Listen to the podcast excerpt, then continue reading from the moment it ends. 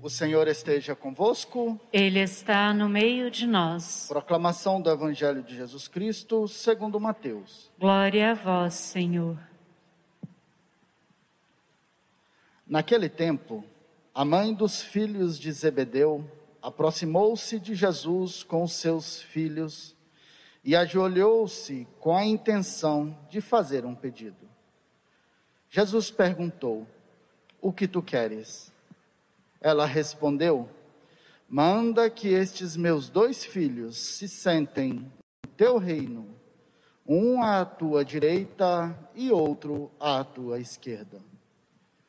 Jesus então respondeu-lhes: Não sabeis o que estáis pedindo.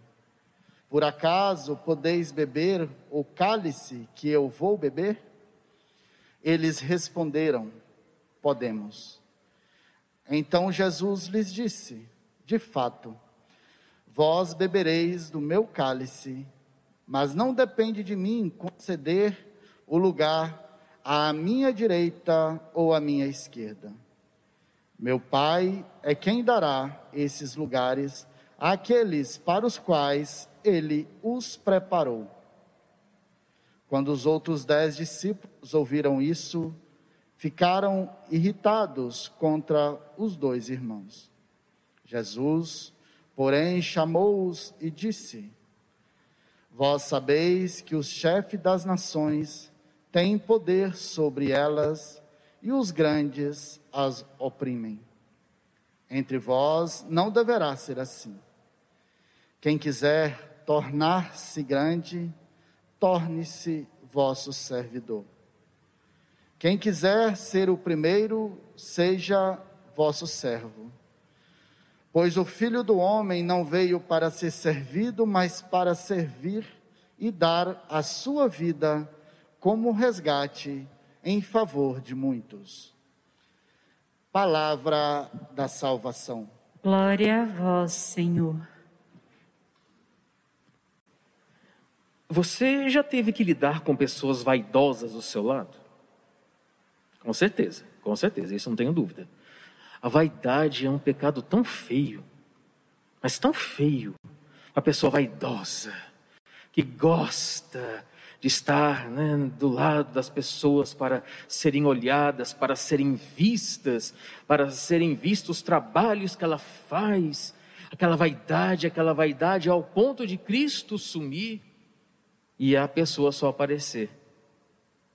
A vaidade da mãe dos filhos de Zebedeu, achando que ela poderia colocar os dois filhos em evidência do lado de Cristo. E o Senhor já deu logo uma tirada. Falar, a senhora está pedindo isso? Eles vão participar do meu lado, só que do sangue. Vão participar do meu lado na hora do, do, da, do tormento, na hora que eles vão ter que derramar o sangue deles pela igreja. Eles vão sim, vão ter que sofrer. Quem está do meu lado vai sofrer. Deus deixou bem claro isso. Quem estiver do lado de Cristo são aqueles que beberão do seu cálice. Então, ao invés de nós sermos vaidosos, vamos ser discípulos primeiros de Cristo, servindo uns aos outros, sem vaidade, sem ganância, sem querer aparecer, sem querer brilhar. Não, não. a gente tem que fazer isso na igreja. Ser servo do outro, colocar-se a serviço, não ser vaidoso. Ah, porque o outro vai me ver. Ah, não, eu tenho que fazer isso aqui porque o outro vai me ver, eu vou aparecer. A igreja não é isso, gente. A igreja não é aparecer. A igreja não é colocar os seus dons em evidência. A igreja é sempre apresentar a figura de Cristo. Não é a nossa. Não é a nossa. É em tudo que nós formos fazer dentro da igreja, evidenciar uma única pessoa, Cristo, e basta. Não somos nós, não são os nossos dons. Claro, cada um tem dons, com certeza. Deus deu dons para todos, mas esse dom tem que nós usarmos para mostrar o Cristo, porque é Ele é o Salvador, Ele é quem salva, Ele é que liberta, Ele é que nos salvou no lenho da cruz. Não fomos nós. Quando nosso Senhor falou, para a mãe dos filhos de Zebedeu. Quer que eles estejam ao meu lado? Vão estar. Só que vão ter que sofrer. Aí já né, pintou ali um clima de ciúmes dos dez para com os dois. Então, quando os dois querem se evidenciar muito, os outros ficam com ciúmes. Aí começa a falar. Como Nosso Senhor não gosta de fofoca, já deu um basta na fofoca. Vem cá os dez. Entre vós não deve ser assim. Se quer ser o primeiro, seja o último. Sirva. Não fica jogando um contra o outro. Não fica falando do outro. Não fica falando do lugar do outro que ocupa na igreja. Não fica falando do lugar do outro se ele está em primeiro lugar ou se não está em primeiro lugar. Entendem? Então, Nosso Senhor não gosta de fofoca. Nosso Senhor não gosta disso que me disse. Nosso Senhor não gosta de murmuração na igreja. Nosso Senhor não gosta disso. Por que, que eu digo isso? Porque todos aqueles que se aproximam de Nosso Senhor, da igreja, vão passar pelo martírio. Não um martírio de sangue, Alguns, claro, são chamados ao martírio de sangue, mas nem todos. O nosso martírio é o martírio do dia a dia. Só que naquela época, os apóstolos foram chamados ao martírio de sangue. Diz a tradição que São Tiago foi para a Espanha, evangelizar a Espanha. E lá então teria acontecido uma aparição de Nossa Senhora. Nossa Senhora estava viva ainda. E ela aparece em cima de, uma, de um pilar, Nossa Senhora do Pilar, em Saragoça. E lá ela teria dito para ele que ele ia morrer quando voltasse para Israel. Tanto que, quando São Tiago estava em Israel, um pouco antes da Páscoa, Herodes Agripa manda então decapitar o primeiro dos apóstolos a ser mártir da igreja. Foi são Tiago. Padre, o que que São Tiago então passou na vida quando ele foi chamado para ser apóstolo e depois para ser mártir? Olha o que que ele passou e olha o que que nós estamos passando. Trazemos este tesouro em vasos de barro, para que todos reconheçam que este poder extraordinário vem de Deus e não de nós. Que poder extraordinário é esse, gente?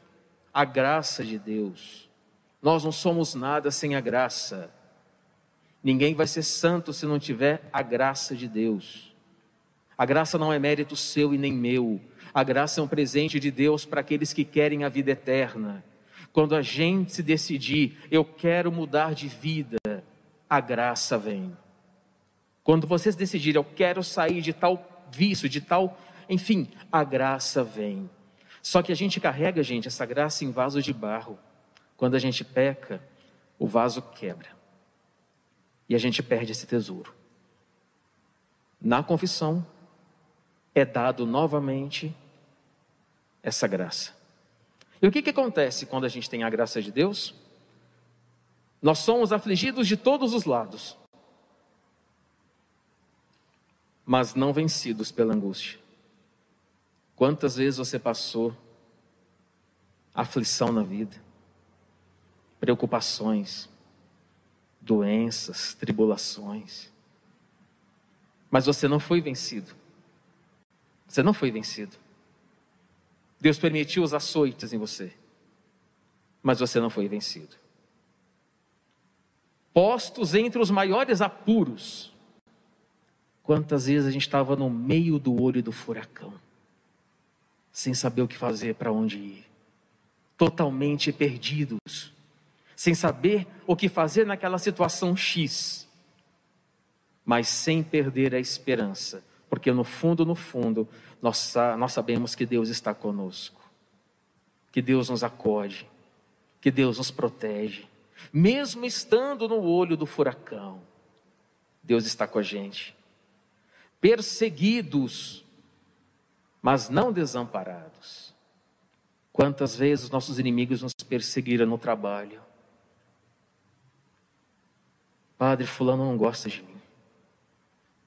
Fulano está armando contra mim, porque está achando que eu quero o lugar dele. Padre, minha chefe me persegue. Padre, meu chefe quer me tirar, me tirar de local tal, de função tal, para poder manipular todo um jogo. Quantas vezes a gente passa por perseguições e dentro da igreja também. Uma pena. Mas não serão desamparados, derrubados, mas não aniquilados. Quantas vezes levamos uma rasteira daqueles que estavam ao nosso lado? Quantas vezes levamos uma rasteira daquele que mora com a gente, daquele com quem você casou? Quantas vezes levamos derrubões dos outros que muitas vezes querem o nosso lugar, né? Que a vaidade é muito grande. Então a pessoa faz de tudo para conseguir o lugar da outra. Que feio. Não precisamos disso mais. Se nós entendermos que nós somos todos irmãos e que para Deus não há distinção de pessoas, Ele ama a todos, quer o bem a todos, não quer ver os irmãos brigando, Ele não quer ver os irmãos em pé de guerra, Ele não quer ver as famílias se desfacelando, Ele não quer ver ninguém falando do outro, Ele não quer rivalidades dentro da igreja, ele não quer disputas dentro da igreja. Ele não quer brilho dentro da igreja. O único brilho é o dele. Nós temos que fazer com que apareça o seu brilho, a sua luz, não a minha, o meu, o meu, o meu. Não, a luz de Cristo. Tudo isso aqui acontece quando você verdadeiramente bebe do cálice do Senhor. Quando você bebe do cálice de Cristo. Ou seja, todas as vezes que você entra para a igreja. Quantas vezes a gente fala assim, né? Padre, parece que antes de entrar para a igreja, minha vida era tão boa. Não tinha sofrimento, né? Não tinha isso que eu passo hoje. É verdade. Isso é verdade. Quando a gente conhece o Cristo e verdadeiramente entende a nossa missão na terra, a gente começa a beber do cálice dele. O que, que ele vai continuar dizendo? Por toda parte, sempre levamos em nós mesmos os sofrimentos mortais de Jesus. Nós somos chamados a nos parecer com Cristo, através do quê? Do beber o cálice, ou seja, do sofrimento. Então, gente, vamos passar por sofrimentos a vida todinha, viu? Terá alguns momentos, terão alguns momentos que serão mais fortes, outros serão mais brandos. Não se assustem com o sofrimento. Não se assustem com nada nesse mundo. Que nada nesse mundo venha colocar medo em vocês. Temos que ter medo apenas de uma coisa: do inferno. O resto, ter medo do outro, que isso? Nem pensar. Nada vos aflija, porque nós seremos sempre consolados, mesmo derrubados, mas não aniquilados mesmo perseguidos por causa da igreja, por causa de Cristo, por causa da santidade, por causa da castidade, mas nunca desamparados pela graça de Deus. Continuemos firmes, meus irmãos, nessa luta, bebendo o sangue do Cordeiro todos os dias, ou seja, participando dos seus sofrimentos todos os dias. Padre, mas como é que é esse negócio de participar do sofrimento todos os dias? O sofrimento cotidiano. A renúncia cotidiana que você faz para ser santo. Não é difícil? É, ué. Rezar todos os dias. Se penitenciar. Fazer orações. Dobrar seu joelho. Isso é penitência. Isso é beber do cálice do Senhor. Não desistamos de beber esse cálice do Senhor sempre. Porque esse cálice, esse sofrimento, vai dizer aqui a palavra, vai nos abrir as portas do céu. Todos aqueles que se configuraram com Cristo, vão tomar um assento lá em cima do lado dele. Não aqui embaixo, mas lá em cima. Tiago e João já tinham lugar do lado do Senhor. Era apóstolo, estava do lado dele. O negócio não é tanto aqui, é estar aqui, mas na verdade é lá. Começa aqui termina lá. Estejamos perto do Senhor aqui, para depois continuarmos lá.